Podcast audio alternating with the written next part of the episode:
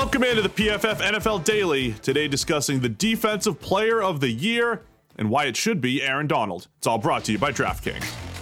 While the holiday season may be winding down, the sports calendar is in full swing this week. From collegiate to professional sports, there's no shortage of action, and there's no better place to get in on all of this action than with DraftKings Sportsbook, America's top rated sportsbook app.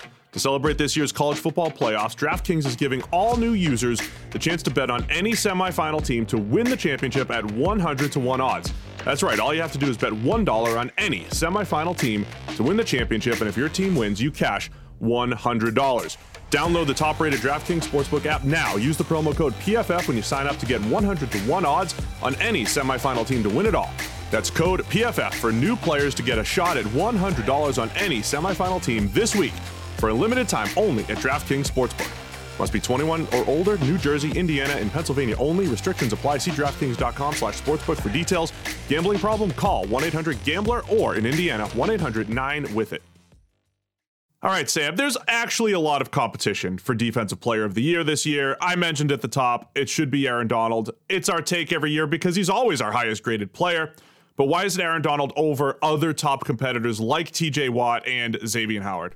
It is. It's Aaron Donald, and you know everybody else. Unfortunately, has to take a back seat, and you feel particularly sorry for somebody like T.J. Watt because he's got a real case. You know, he's got a PFF grade of over 91. It's the second consecutive year that that is the case. He is having an incredible season, um, and has been for two years in a row now. And in any normal time TJ Watt would absolutely be a fair defensive player of the year candidate. Xavier Howard as well from Miami with all those interceptions at cornerback, another really good candidate. But it's Aaron Donald. Like Aaron Donald is just better, um, and is pretty much every single season. And I think our our perception of what Donald is capable of has been warped by that season where he almost broke the sack record.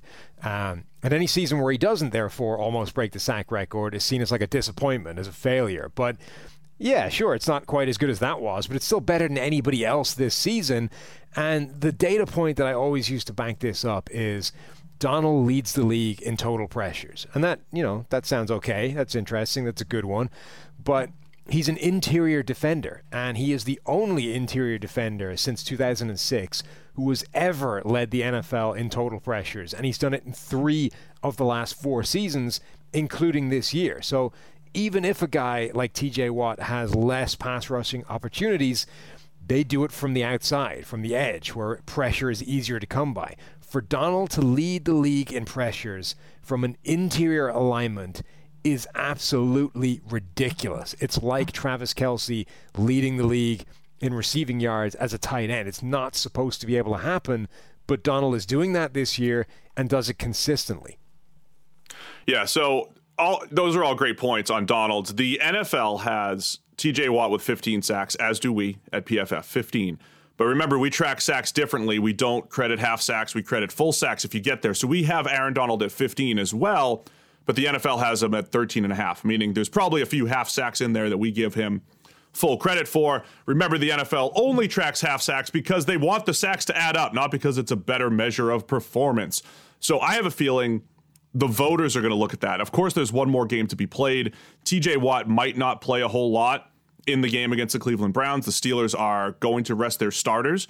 Uh, but Donald has to play a game you know, for the playoffs or to get, you know, playoff seeding. So he has a chance to improve that sack total. But I think your point is the best one. It's the 93 total pressures for Donald. I, I just want to state the case for the other top two guys, TJ Watt and Xavier Howard, because the cases are strong. TJ Watt, as you mentioned, 91.6 PFF grade, 90 plus in the run game, 90 plus as a pass rusher. Plus, they drop him into coverage a little bit. He is a versatile player in Pittsburgh, 57 coverage snaps. He had an interception on a batted pass. He's knocked away a few other passes, forced fumbles. TJ Watt has been absolutely fantastic. And then Xavier Howard, what he's doing at cornerback in a in really an incredible year for offenses. Right? Defensive grades across the board are down because offensive performance is up. And he's the highest graded cornerback at 88.3, has the nine interceptions, and then JC Jackson has eight, and then a whole bunch of guys have four. So he has the nine interceptions, which puts him really in a completely different world from everyone else besides J.C. Jackson in that category, plus 10 pass breakups, a passer rating of 48.5 into his coverage. Xavier Howard should be getting this award in any other year, particularly when you see just how easy it has been to play offense in the NFL this season. Yeah, I agree. I mean, he's got an, incredible case. He, he may have the best coverage numbers o- across the board of any cornerback. Um, obviously, the interceptions with those 10 pass breakups, the passer rating, and the completion rate both being under 50 is one of those benchmarks. It's extremely difficult for any cornerback to achieve.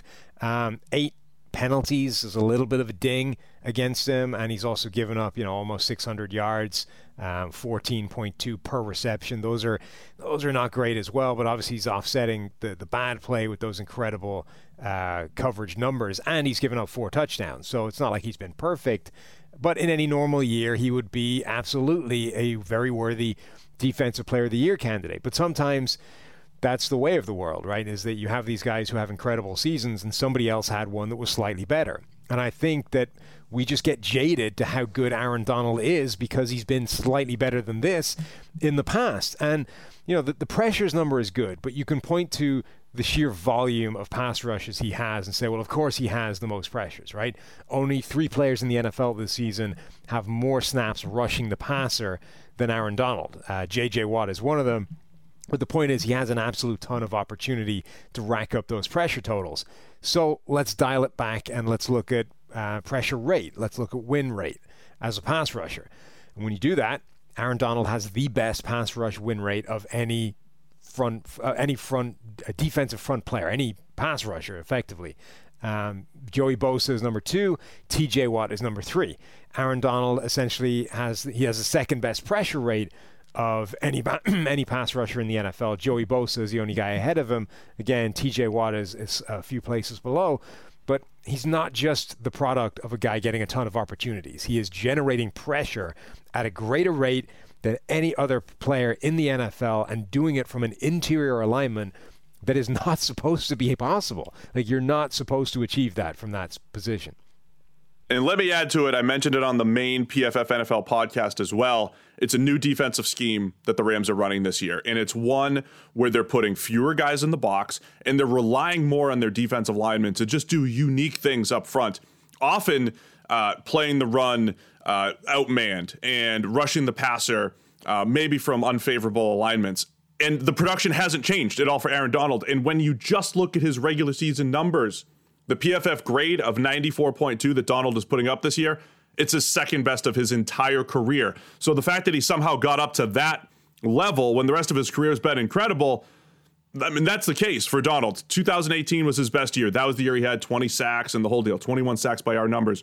But this year, 15 sacks, again, by our numbers, second most we've seen in his career. 93 total pressures is the second most in his career, just behind that 2018 season when they went to the Super Bowl. So Aaron Donald has actually gotten better over these last couple years after already being the best player in the league. The other thing to bear in mind is because he lines up inside, he doesn't get the unblocked one-on-one, the easier opportunities that edge rushers get. Um, and Donald, for years, has been one of the most double-teamed players in the NFL relative to his position. Generally speaking, you know, nose tackles are the most double-teamed players in the NFL, just from alignment. But Donald gets double-teamed more than most players, and he excels when he's double-teamed. He has a better PFF grade against double teams than most players have against one on one blocks. But critically, it's that unblocked thing, right? He's got a league leading amount of pressure. If you include nullified plays, he's up to 99 pressures. Do you know how many of them were unblocked? How many? One. One pressure, wow. one out of 99. Effectively, 1% of his pressures are unblocked. Now, TJ Watt only has 76 pressures, including nullified plays, and eight of his were unblocked. So Donald, he doesn't get the free plays that he's earning every single one of these pressures and still generating pressure at a higher rate than anybody else. It's just, look, I, it's unfortunate, right? Some these guys, T.J. Watt, Xavier Howard, they deserve a Defensive Player of the Year, just not this year because Aaron Donald is better. It's important podcast for voters, so spread the word. Tell all your friends. Tell anybody that actually has a vote to listen to our Defensive Player of the Year discussion. It's Aaron Donald once again. Don't have Aaron Donald fatigue. No offense to TJ Watt. No offense to Xavier Howard. They have been outstanding, but the Defensive Player of the Year is Aaron Donald in 2020. It's the PFF NFL Daily.